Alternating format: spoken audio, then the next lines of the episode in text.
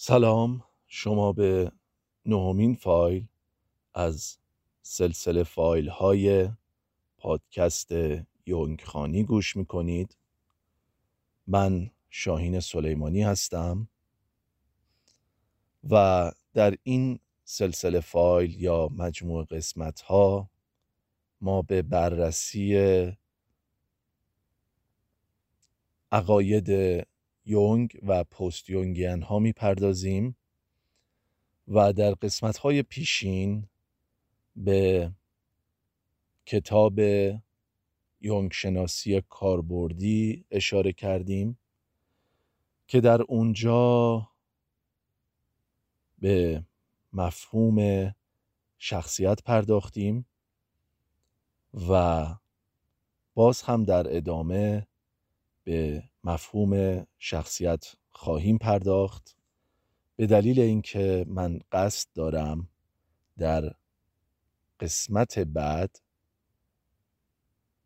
کمی به شخصیت پردازی از دیدی هنری بپردازم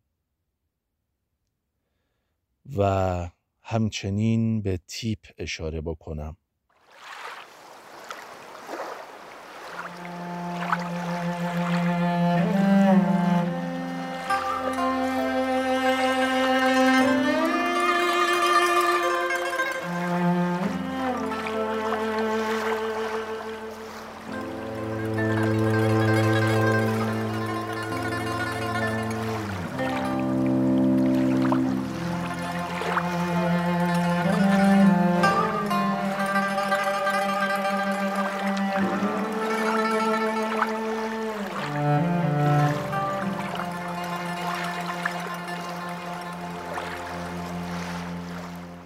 ما در قسمت پیشین تفاوت‌های بین تیپ و شخصیت رو اندکی بهش پرداختیم و همونطور که گفتم قصد دارم در قسمت بعد به تیپ و شخصیت از نگاه سینمایی آن نگاه بکنیم. برای همین فکر کردم که بهتر اندکی به شخصیت بیشتر و عمیقتر نگاه بکنیم. در ابتدا و در ادامه اپیزود پیشین یا قسمت پیشین که از کتاب های نظریه های شخصیت شولتز دوان پیت شولتز و سیدنی الان شولتز ترجمه یحیی سید محمدی و همچنین کتاب نظریه های شخصیت دکتر سفاری نیا پرداختیم خاصیت کتاب دکتر سفاری نیا اینه که یک کم ساده تره یک کم مطالبش متفاوته و کتاب شولتز هم که منبع درسی و داستان هستش و دکتر سفارینیا از کتاب شولتز هم استفاده کرده. پس بنابراین من از هر دو کتاب شولز ها و دکتر سفارینیا استفاده کردم تا مطالبی رو خدمتتون عرض بکنم. در این ابتدا این چیزی که خدمتتون عرض می‌کنم از کتاب دکتر سفارینیا هستش که در کتاب شولز هم ثبت شده. اول اینکه یه سوال هست چرا برخی افراد در مواجهه با فشارهای روانی تحمل بیشتری دارن؟ چرا بعضیا تحملشون بیشتره؟ چرا بعضیا تحملشون کمتره؟ چرا بعضیا انگار فرو میپاشن در این فشارها ولی بعضیا انگار از سنگ ساخته شدن اون فکر الان یاد این حرف افتادم که میگه آقا دلت از سنگ انگار نه اینجوری نه. ولی بعضیا خیلی سفت و سخت دارن. بعضیا هم که خب اصلا انگار دیدی میگن بعضیا انگار اصلا هیچی متوجه نمیشن در این شرایط. ولی بعضیا خیلی حساس دارن. این یه بخشیش برمیگرده به شخصیت طرف.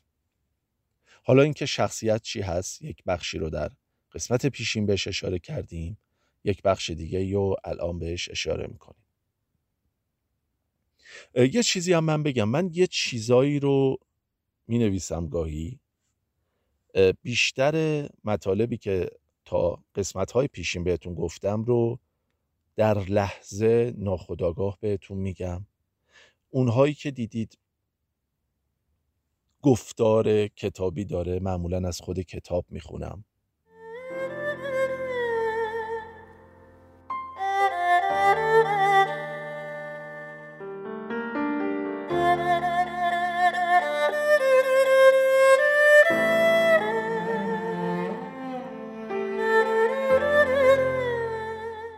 آدامز در سال 1954 میگه که اگر هر وقت که کلمه من را به کار می‌بریم مقاصد خود را بررسی کنیم می توانیم برداشت خوبی از معنی شخصیت داشته باشیم. یعنی هر وقت که شما این زمیر من رو به کار می‌برید من می‌خواهم این گونه باشم من می‌خواهم آنگونه باشم من اینطور فکر می‌کنم. اینجا که من به کار برده میشه شما دارید اشاره به شخصیتتون می‌کنید اینکه شخصیت شما حاوی چه صفاتی هست چه هیجانهایی رو در بر می‌گیره واژه من همان چیزی است که شما را به عنوان فرد مجزا از دیگران توصیف می کند. یعنی این شخصیت شما نشانگر فردیت شما هم هست. اینکه شما دقیقا چه کسی هستید.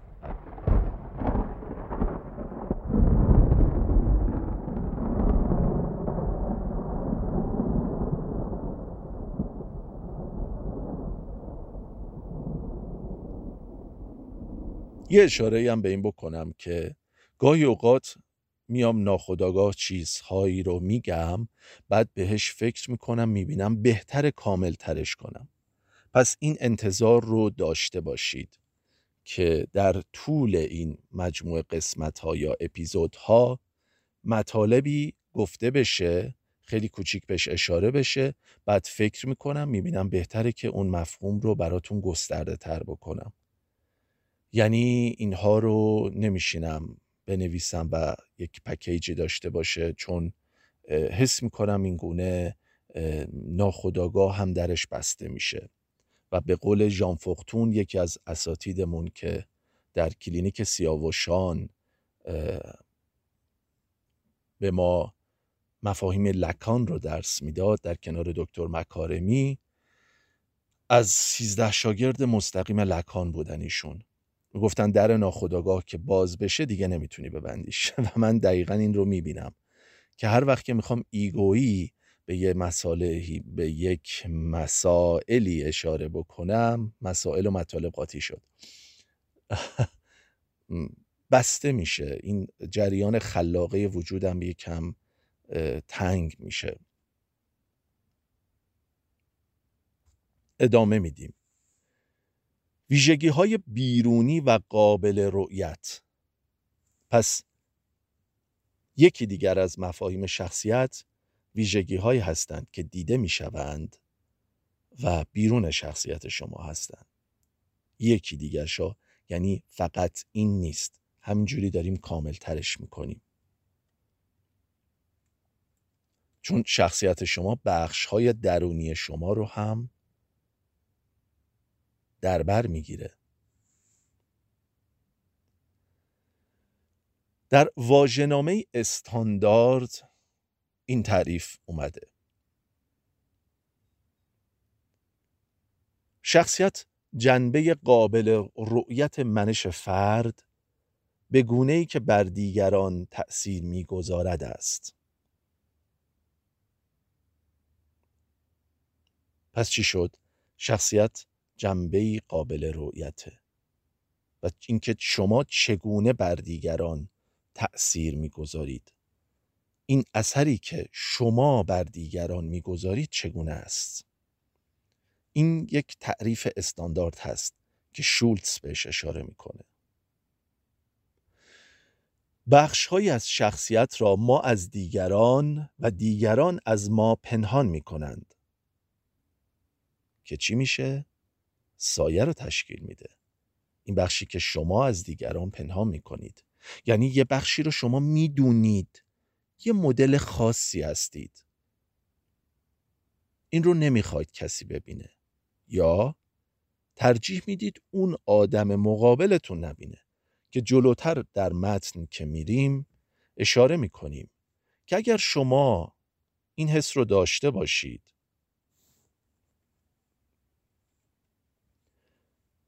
که امن هست شرایط براتون یعنی اون آدم حس امنیت بهتون بده و اینکه مورد پیش داوری قرار نمی‌گیرید احتمالا اونجا خیلی راحت تر خودتون رو بروز بدید. ولی در جلوی فرد دیگری اینها میشه جنبه های سایه‌ای شما. سایه بخش هایی هست که گاهی اوقات ما می‌دونیم این منش رو داریم و گاهی اوقات ازش اطلاع نداریم. یعنی گاهی اوقات ناخداگاه ما بروز کرده و ما اون رو شناسایی کردیم و گاهی اوقات نه. البته گفتم با توجه به تعریف که مارلیوس فون فرانس داره سایه همان ناخداگاه است. مفاهیم یونگی رو حتی اگر من گفتم و خیلی قطعی گفتم این یعنی این شما خودتون حواستون باشه. این یکی از تعاریف اون مفهوم هست. چون همونطور که گفتم یونگ قصدش این بود که چهارچوب های خاصی رو بر مفاهیمش سوار نکنه. فرض بر این است که شخصیت نسبتا ثابت و قابل پیش بینی است. و در واقع شما وقتی یک فردی رو می‌بینید اگر بتونید شخصیتش رو خوب بفهمید می‌تونید درک بکنید که او در آینده یا در شرایطی دیگر یا موقعیتی دیگر یا محیطی دیگر چگونه رفتاری خواهد داشت. یه اشاره می کنم به بحثی که احتمالا در اپیزود بعد خواهیم داشت. اگر شخصیت این شخصیت اینجا در فیلم داستان نمایشنامه داریم بهش اشاره می‌کنیم واژه کرکتر هستش. اون شخصیتی که در روانشناسی داریم اشاره می‌کنیم پرسونالیتی هستش. به صورت عادی در روزمرهمون میگیم شخصیت تو بهش می‌خوره که صبح بلند شه بره بدوه. شخصیت ورزشی یعنی character دی character ورزشکاریه.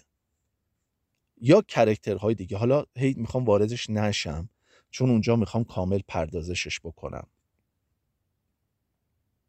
که این نگاه عامه و general هست. یعنی با اون نگاه آرتیستی و این نگاه روانشناسی کم متفاوته. چون اون نگاهی که جنرال هستش نگاه عمومی و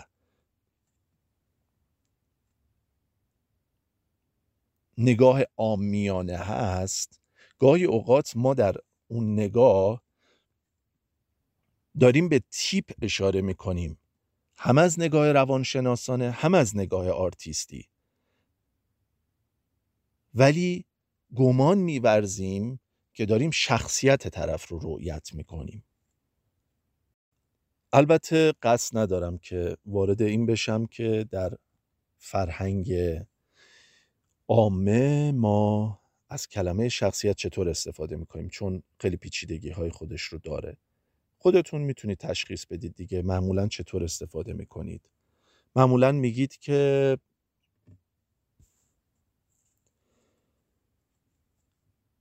فلانی آدم بیشخصیتیه. خب این یعنی چی؟ یعنی اصلا هیچ پرسونالیتی نداره؟ خب نه. شاید منظورتون این باشه که فلانی خیلی آدم بی ثبات و پیش بینی ناپذیریه. معلوم نیست باش بلند میشی میری یه جایی چطوری رفتار می‌کنه؟ توی فلان مهمونی امن نیست که باش بری. یا فلان قرار ملاقات رو با دیگر دوستی یا دیگر دوستانی باهاش بذاری. یا شاید منظورتون اینه که فلانی ویژگی های با دوامی نداره. شایدم در حال توصیف صفتهای شخصیتی اون فرد هستید. اینکه نمیشه دقیقا فهمید که کدوم صفت باثبات در این آدم وجود داره. که حالا از نگاه روانشناسانه می‌تونیم از آلپورت گوردن آلپورت شروع بکنیم که صفتهای شخصیت رو نامگذاری کرد تا کتل و آیزنیک مثلا آرام بودن عصبی بودن هیجانی بودن استرابی بودن اینها می‌تونه همه از ویژگی های شخصیتی باشه. اگرچه شخصیت انعطاف پذیره ولی به طور کلی در برابر تغییرات ناگهانی مقاومه. شخصیت مجموعه از ویژگی های با دوام و منحصر به فرده. اینو فکر می‌کنم در اپیزود قبلی بهش اشاره کردیم.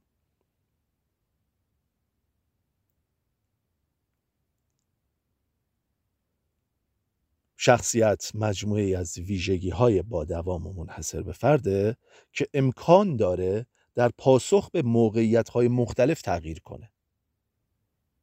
یعنی در برابر محرک های مختلف ممکنه که واکنش های مختلفی داشته باشه. هر نظریه پردازی مدلی بی همتا و دیدگاهی شخصی در برابر ماهیت شخصیت داره. یه اشاره هم باز بکنیم. شخصیت شناسی معمولا خاکستریه. شما نمی‌تونید شخصیت یک آدم رو سیاه یا سفید ببینید. صفر یا یک ببینید. هر وقت که دیدید دارید این کار رو می‌کنید بدونید که پای پیش داوری در میونه. یعنی اینکه احتمالاً مکانیزم دفاعی splitting یا دوپاره سازی در میان باشه. احتمال داره. یعنی اینکه خب عصبانی از یادم قبوله. خب عصبانی. یک بلایی سرت آورده کاری کرده که دیوونت کرده. شاکی از دستش. باشه قبوله. الان درد و دل کن بریز بیرون خالی شو حالا پیش روانکاوت پیش دوستت. آره. خب عصبانی باش. ولی وقتی آروم شدی مثلا یه مدتی گذشت بشین فکر کن با خودت. واقعا اون آدم اونقدر بده. برعکس این است. اون آدمه که تازه باش آشنا شدی حالا در رابطه عاطفی یا هر رابطه دیگه ای واقعا اونقدر فرشته و گله واقعا اینقدر خوبه احتمالا یک بخش های دیگه هم داشته باشه. وقتی که یک نفر رو داریم سیاه یا سفید می‌بینیم حواسمون باشه که احتمالا یا درگیر فرافکنی های خودمون شدیم. داریم تصویری از خودمون رو فرافکن می‌کنیم روی اون آدم.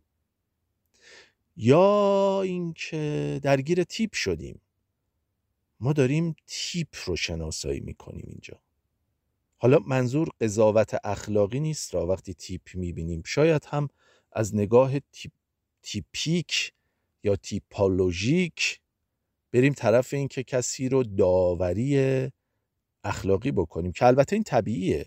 ما برای اینکه بتونیم آدم ها رو بشناسیم و بفهمیم که آیا با این آدم رفت آمد بکنم معاشرت داشته باشم مجبوریم دست به داوری بزنیم. چاره جزی نداریم. ولی اون قضاوت شاید منظور اینه که حکم میدیم در مورد اینکه این آدم مزخرف محضه. خب شاید اون آدم به تو نخوره. ولی با یه سری دیگه خیلی هم خوبه. تو با اون آدم کنار نمیایی یادم با خانوم دلارا قهرمان. بانو دلارا قهرمان. یه جایی صحبت می‌کردیم که احتمالا می‌شناسین ایشون رو. مترجم کتاب های کویلو بودن سالها پیش. ایشون می‌گفتن که در زبان فرانسه ما دو تا واژه برای قضاوت داریم. یه واژه این هست که خب این رنگ سفیده این رنگ سیاهه. البته دارم سعی می‌کنم یادم بیاد که ایشون واقعا یعنی این رو فرمودن و نقل به مضمون می‌کنم. گفتن این زیاد مذمت نمیشه. ولی اینکه خب بگیم این آدم بده این آدم خوبه. اینجا یکم باید مراقبت کرد. یعنی اینکه این دیوار سفیده یا یا این دیوار رنگش سیاهه یا این پارچه مخملینه یا این پارچه گل داره. این قضاوت کلمه متفاوتی داره در زبان فرانسه. اون قضاوت که این آدم بده این آدم خوبه این آدم مزخرفه. کلمه متفاوتی در زبان فرانسه داره. حالا من برای اینکه کار ساده تر بشه میگم که وقتی که دارید حکم می‌دید.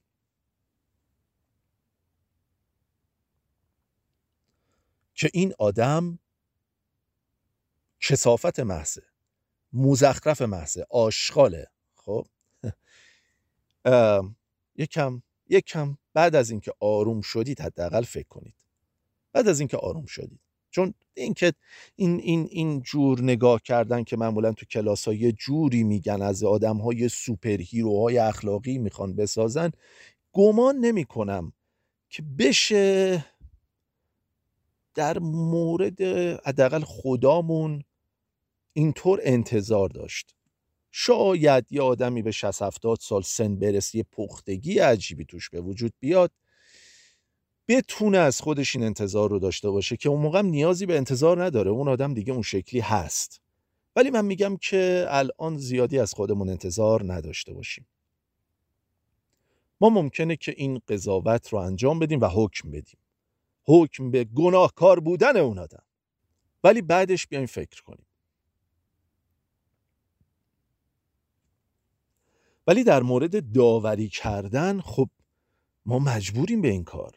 ما مجبوریم داوری بکنیم که این آدم چطور آدمیه چطور شخصیتی داره. چاره جزی نداریم.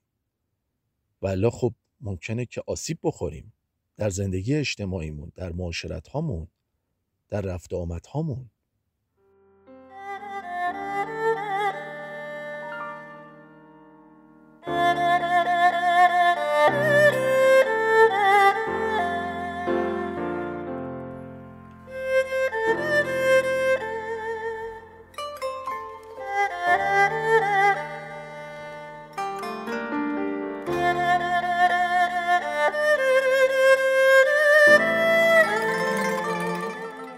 همچنین شخصیت می‌تونه باعث محدودیت یا گسترش گزینه های شما بشه.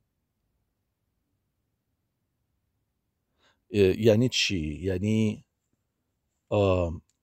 پدر و مادر یا همسر خوبی بشید یا نشید. یکی دیگه پدر و مادر یا همسر خوبی واسه شما بشه یا نشه. ولی سوال اینجاست که چجوری می‌تونه پدر و مادر خوبی به شما واسه مثالم خیلی خوب بود. یکی دیگه پدر و مادر خوبی واسه شما بشه یا نشه؟ یعنی بیاد پدر و مادر شما بشه. بعد شما اخراجش می‌کنید. میگه آقا برو من خوشم نمیاد. بعد آزمون می‌ذاری مصاحبه می‌ذاری و پدر و مادر جدیدی رو انتخاب می‌کنی. واقعا اگر این اتفاق میافتاد. سوال خوبی بود سوال خوبی بود. بذارید این بازی ناخودآگاه رو خیلی خوب ادامه بدیم. اینه ها که فروید میگه که شوخی ها راهی هستند که id می‌تونه بی خطر superego رو دور بزنه. اگر شما چاره داشتید که یه پدر و مادر جدید استخدام بکنید واسه خودتون یا استخدام انتخاب بکنید. چه شکلی بود؟ بنویسید. صفتاش رو روی برگه بنویسید.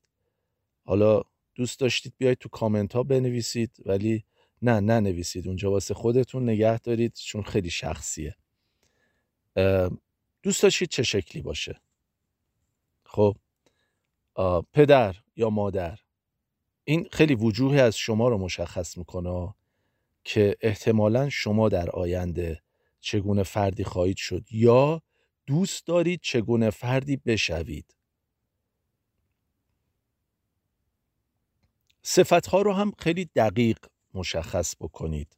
مثلا سلطجو، سلطگر، خسیس، شجاع، مهربان به این صورت.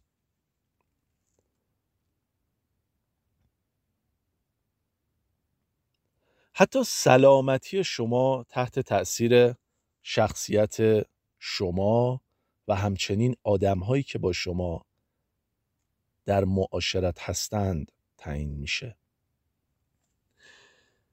اگر بخوایم یه نگاهی بکنیم به اینکه اصلا شخصیت شناسی و روانشناسی شخصیت از کجا حدودا شروع شد و چگونه شکل گرفت؟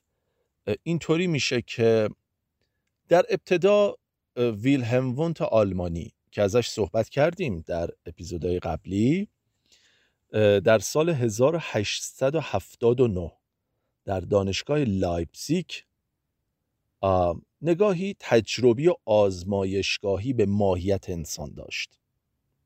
در اون زمان شخصیت به معنای امروزیش هنوز شکل و فرم نگرفته بود.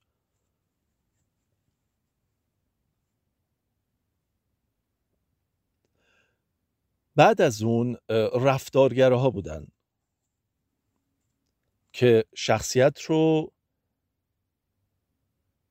به آنچه بتوان به طور عینی دید و مشاهده کرد تنزل دادن و کاری به نیروهای هوشیار و ناهوشیار اصلا نداشتن. اول واتسون آمریکایی بود در اوایل قرن بیستم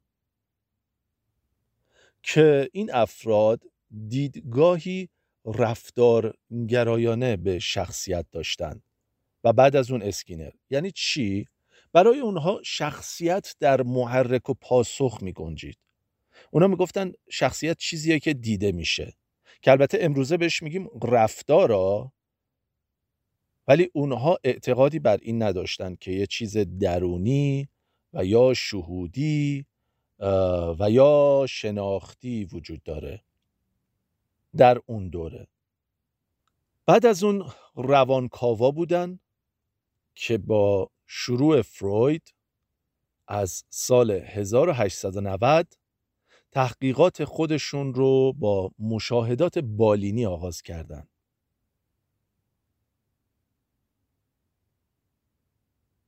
و البته در مورد رفتارگراها این رو هم بگم که اونا می‌گفتن که شخصیت چیزی نیست به جز انباشت پاسخهای آموخته شده یا نظامهای عادت این تعریفی بود که اسکینر داشت اسکینر آمریکایی لیسانسش هم زبان انگلیسی بود. جالبه تو این بر و بچ نظریه های شخصیت که نگاه می‌کنی خیلی هاشون بوده که لیسانساشون عموما غیر مرتبط بوده با ارشدشون و این خیلی جالبه. مثلا مثل کتل که اصلا شیمی خونده بود یا پیاژه که اصلا زیست شناس بود.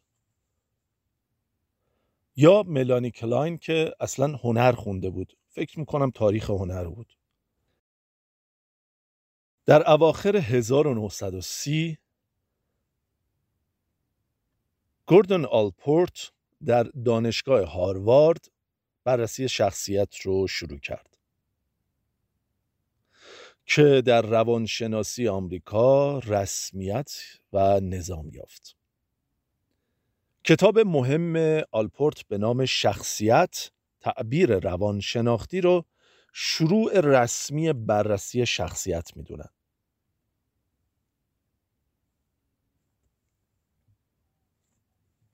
عموما نگاه هایی که به شخصیت میشه یک روی کرده عمر هست که معتقد شخصیت در طول عمر ما به رشد کردن ادامه میده. یک کم نزدیک به اون چیزی که مثلا کارل گوستاو یونگ می‌گفت که البته کارل گوستاو یونگ میومد تقسیماتی انجام می‌داد. ego یی که مربوط به parents هستش مربوط به والدین هست ego parents بعد ego world من دنیایی منی که وارد جهان میشه می‌خواد جهان رو در دست بگیره و جهان بر او اثر می‌گذاره و میره به نبرد با جهان. بعد بخش های دیگه هستش که در نیمه دوم عمر به سمت self هدایت میشه. یعنی نیمه اول عمر رو نیمه ego یی می‌دونه یونگ حدودا قبل از چهل سالگی و از چهل سالگی به بعد رو میگه ما وارد self میشیم. چرا؟ ببینید ego در جریان تفرد فردیت در روانشناسی یونگ تبدیل می شود به self. و این جریان تبدیل ego به self رو یونگ تفرد می نامید حالا اینکه دقیقا ده تا 20 سالگی صفر نمیشه دقیقا اینجوری سنی داد واقعا. دو تا نیمه قبل از حدودای میان سالی یعنی قبل از چل سالگی هست که با نگاه ego parents و ego world میشه شناختش. حدودا دو نگاه دیگه میشه داد که بخشی از که وارد self میشه و بخش دیگه وارد self god میشه. یعنی بخشی که self با god پیوند می‌خوره.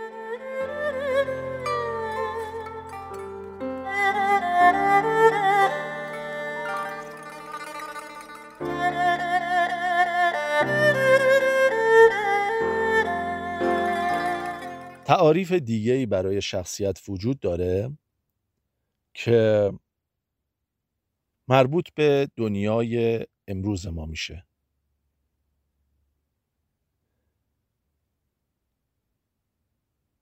اینکه چگونه دیگران ما رو به صورت آنلاین در نظر می‌گیرن که جالب تحقیقاتی هم شده.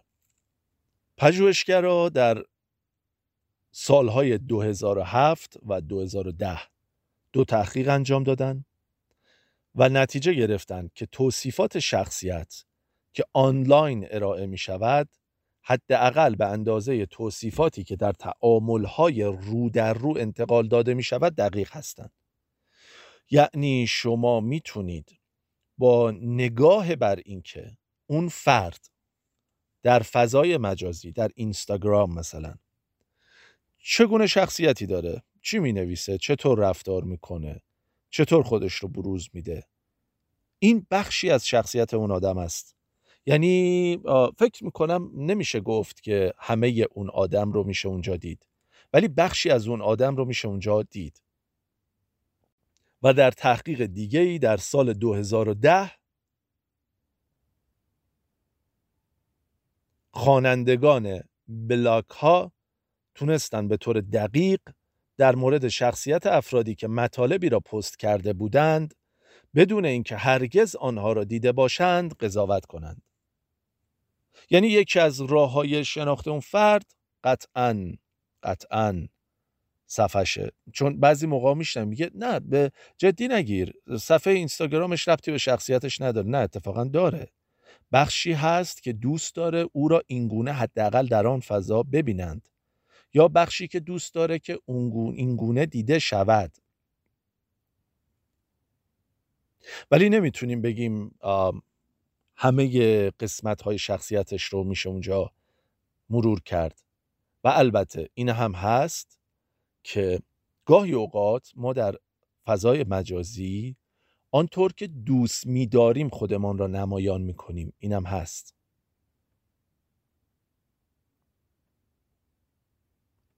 ما در روبروی افرادی که احساس امنیت می‌کنیم و تهدیدی برای ما ندارن کمتر تظاهر می‌کنیم.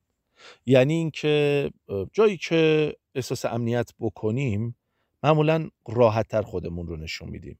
همینطور شاید در صفحاتی که بتونیم بگیم خصوصی هستند و بسته هستند در اونها احتمالا شما بیشتر بتونید خودتون باشید. تا صفحاتی که پابلیک هستن و همه می‌تونن اون فرد رو ببینن یعنی صفحش رو ببینن. و در مشاهدات خودم و یه مطالعاتی که جاهایی داشتم اینه که افرادی که بلاگر هستن یعنی بتونیم بگیم اینفلوئنسر های صفحات مجازی که هدفشون این هست که بتونن طوری تو رو تحت تأثیر قرار بدن که تو بیای بیشتر لایک کنی منو ببینی و با هم ارتباط برقرار کنی این افراد معمولا از سلامت روانی کمتری برخوردارن. از نگاه روانکاوانه معمولا بعدی هست بعد imaginary هست که symbolic نمیشه. یعنی چی؟ ببینید شما در روی تخت روانکاوی دراز می‌کشید یا مینشینید و با روانکاوتون حرف می‌زنید. در بعدی هستید که بعد خیالی می‌تونیم اسمش رو بذاریم. چون سه بعد هستش که لکان از اونها نام می‌بره. امر واقع امر خیالی و امر نمادین. حالا من اینجا فقط چون تحلیل ما پیرامون امر خیالی و امر نمادین میگرده با این نگاه نگاه می‌کنم. اینم بگم که واقعا نمیشه فهمید که دقیقا منظور لکان چیه. دقیقا یعنی خیلی خیلی خیلی جاهای لکان شبیه یونگ هست. ببینید ده هزار صفحه می‌تونیم بگیم لکان نوشتار داره. لکان هیچ کتابی ننوشت.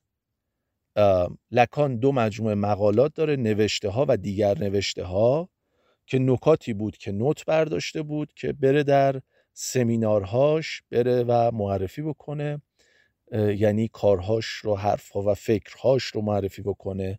و لکان خیلی تاکید داشت که اینها درس های من یا مقالات من یا اینها نیست. اینها آموزه های من است. که اونم خیلی مبحث فلسفی یا پیچیده خاص خودش رو داره. و حدودا 27 سمینار فکر می‌کنم 27 سمینار اینطور که خاطرم هست لکان داشت. این, این رو از اون سو گفتم که اگر مثلا شنیدید امر خیالی این است یا امر نمادین دقیقا این است ما باز چیز چهارچوب بندی که دقیقا این است در مورد لکان در مورد یون که اصلا نمی‌تونیم بگیم در مورد لکان دیگه اصلا اصلا نمی‌تونیم بگیم.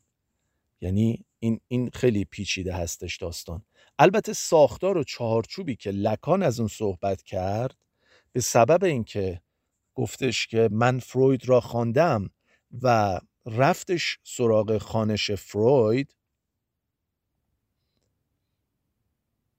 و با کتاب های فروید پیش رفت می‌تونیم بگیم که خیلی ساختارمندتر هست روانکاوی لکانی از روانشناسی یونگ.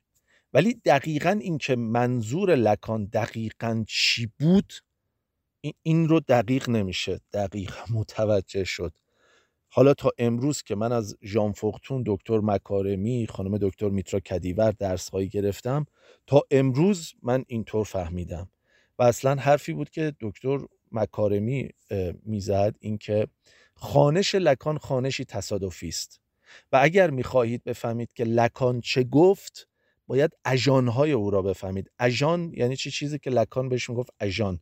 اژان یعنی آن چیزهایی که در روانکاوی او روی می‌دهد را در اتاق درک کرده باشید. این میشه اژان و به سبب اینکه من چون خودم فرویدی لکانی در واقع روانکاوی شدم اصلا ادعا نمی کنم دقیقا فهمیدم لکان چی گفت ولی آن چیزهایی که خودم فهمیدم این گونه است. اگر دوستان دیگری دیگر گونه ای فهمیدند و مخالفتی دارند نظرشون محترمه و اگر فکر می‌کنن من اشتباه دارم میگم من عذرخواهی می‌کنم همینجا ازشون. ولی اینه که امر خیالی در, در واقع در اون بعد خیالی آدم ها قرار می‌گیرن میرن تو اینستاگرامشون. آها گفتیم که تو اتاق روانکاوی. تو اتاق روانکاوی در واقع فضای ایمجینری هستش فضای خیالی هستش. تو شروع می‌کنی به سخن گفتن. تو شروع می‌کنی به حرف زدن. و اینجا فضایی هست که وقتی رؤیاها می‌خوان بیان بیرون imaginary می‌خواد symbolic بشه. یعنی چه زمانی ما به سمت آشنایی با ناخودآگاهمون و به آگاهی در آمدن ناخودآگاه می‌رسیم؟ زمانی که بتوانیم وارد بعد نمادین شویم. زمانی که بتوانیم نمادینه بشویم.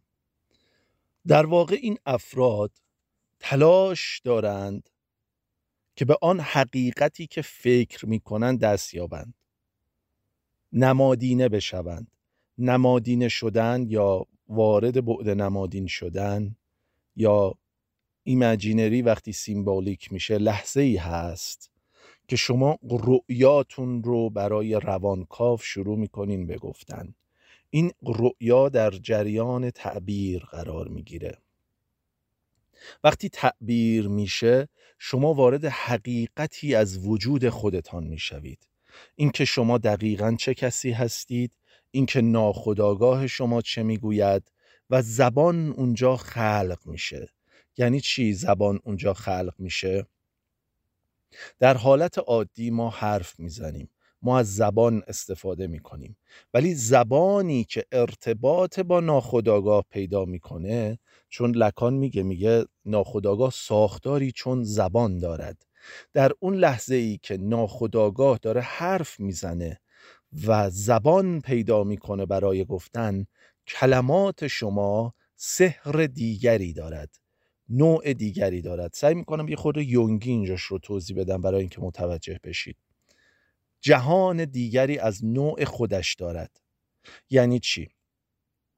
وقتی شما اون خواب اون در واقع رؤیا رو برای پدرتون مادرتون دوستتون تعریف می‌کنید زبان زبان دیگری است.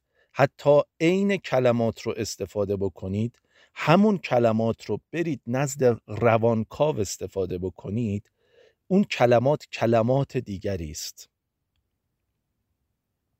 محتوای آن کلمات چیز دیگری است. یعنی اون چیزی که توی خودش داره اتفاقی که میفته اینه که لکان میگه در جریان روانکاوی ما تلاش داریم که از کلام توخالی برسیم به کلام توپر. کلام توپر میشه. یعنی معنا پیدا می‌کنه مفهوم پیدا می‌کنه. حالا شما خودتون رو میشنوید. خودتون رو می‌بینید. یعنی چی؟ خودتون رو میشنوید یعنی چی؟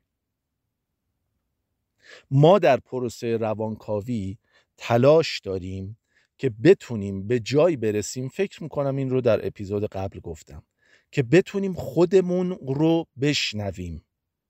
نه این رو یه جا دیگه گفتم. بتونیم خودمون رو بشنویم. یعنی چی؟ وقتی که شما یه حال بدی دارید میرید استوری می‌کنید یا می‌نویسید تلاش دارید که دیگران و دیگری بتواند شما را بشنود. ولی در پروسه روانکاوی شما به جایی می‌رسید. چون این رویداد برای من رخ داده دارم براتون میگم. به جایی می‌رسید که شما می‌تونید خودتون رو بشنوید. یعنی چی؟ یک تجربه از روانکاویم بگم.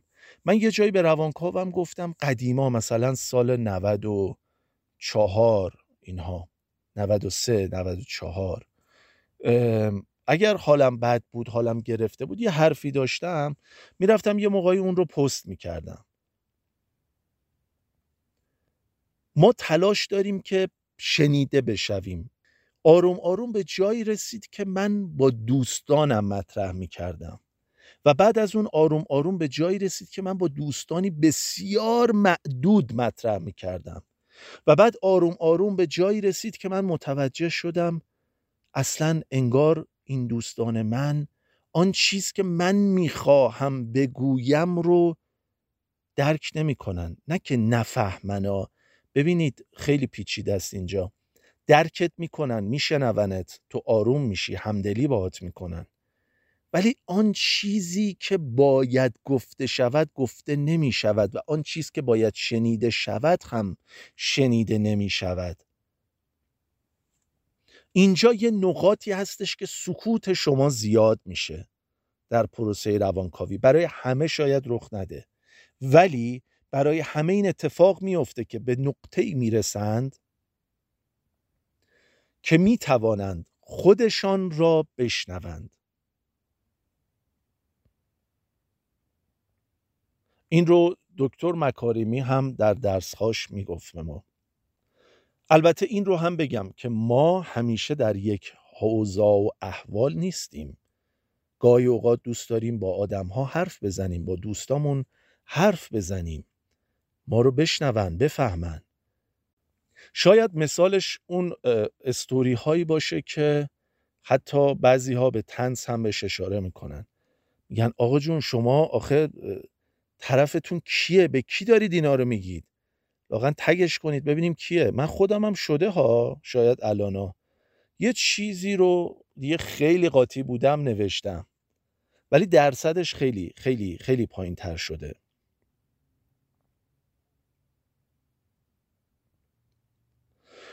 این حاکی از توپر شدن کلامه.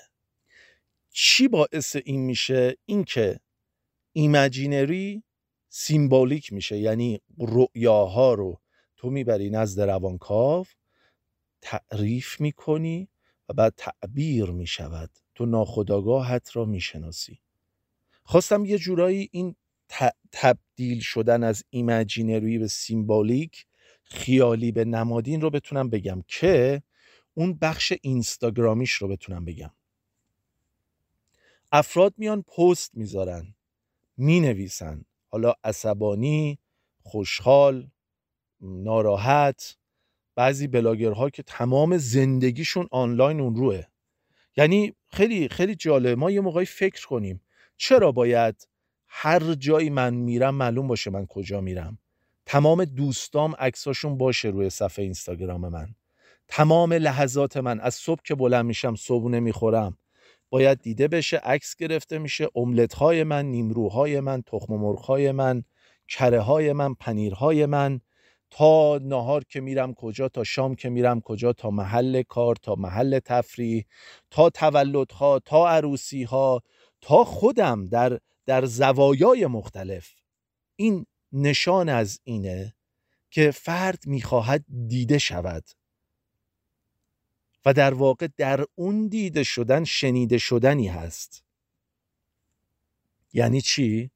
پست می‌ذارین بعد یه چیزی می‌نویسین.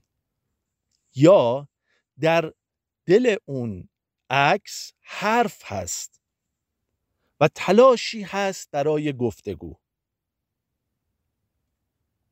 ما وقتی, تلا... وقتی گفتگومون با خودمون قطع بشه وقتی با خودمون قطع بشیم تلاش می‌کنیم به وصلهای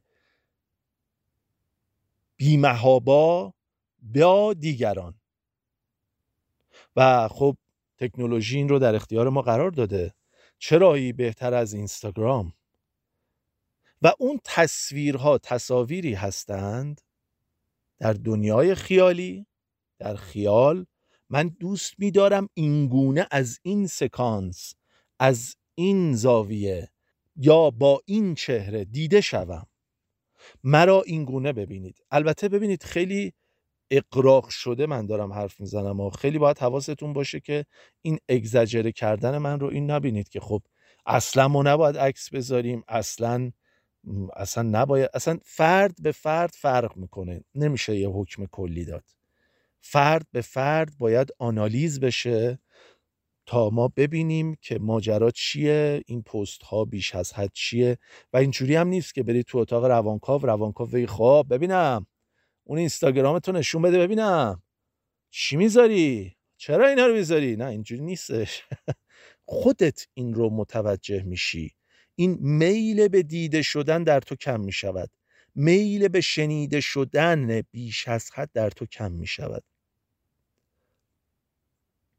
حالا آدمهایی رو احتمال داره در زندگیت بیابی که اونها واقعا تو رو میشنوند و تو در روبروی آنها می‌توانی خودت را بشنوی. یعنی چی؟ وقتی تو بتوانی آن گونه که می‌خواهی بگویی در آن لحظه تو شنیده می‌شوی. تو در لحظه ای که آنی که می‌خواهی نیستی شنیده هم نمی‌شوی. و یه حال بدی داری. دو ساعت سه ساعت میری بیرون و اصلا لذت نبردی نفهمیدی چی شد. نمیگم همش خیلی خیلی خیلی خیلی فاکتورهای مختلفی اینجا نقش داره. من تلاش دارم یک نگاه سبجکتیو اینجا داشته باشم. و بعد از اون شاید به جایی برسی که حالا اگر عکسی هم می‌ذاری اگر چیزی هم می‌نویسی دنیای متفاوتی خواهد بود. حتی همون عکس رو می‌ذاری با همون زاویه با همون آرایش با همون لباس شبیه همون عکس. ولی این عکس با آن عکس قبلی متفاوت است. چون تو در اینجا دیده شده ای خودت را دیده ای. تو خودت خودت را اکنون می‌بینی. حالا این ego یی که الان اینجا هست با اون ego یی که در گذشته بوده متفاوته. این ego داره خلقیات جدید به وجود میاره. این مثالش همون جاییه که گفتم تو در اتاق می‌گویی بیرون هم می‌گویی. عین همان جمله را ور میداری میاری در اتاق روانکاف همون رو میگی. ولی اون جمله وقتی در اتاق روانکاف به روانکاو گفته می شود کاملا متفاوت است. با گفتن آن جمله مثلا به یک دوست. خیلی سخت بود. یعنی هی سعی داشتم باز کنم ولی گرفتار یه سری تله های ذهنی نشم و سخت بود. اگر جاهایشو دیدید حالت حکم داره. اینکه اینایی که اینجورین اونجورین گرفتار شما نشید. من تلاش داشتم مثال بزنم و تحلیل کنم که این رفتار می تواند شاید هم نتواند به این صورت تحلیل شود و این گونه به نتیجه برسد. شاید هم نشود. نقطه. خدا نگهدار شما تا قسمت بعد که به اپیزود تیپ شناسی و شخصیت شناسی در سینما می‌پردازیم.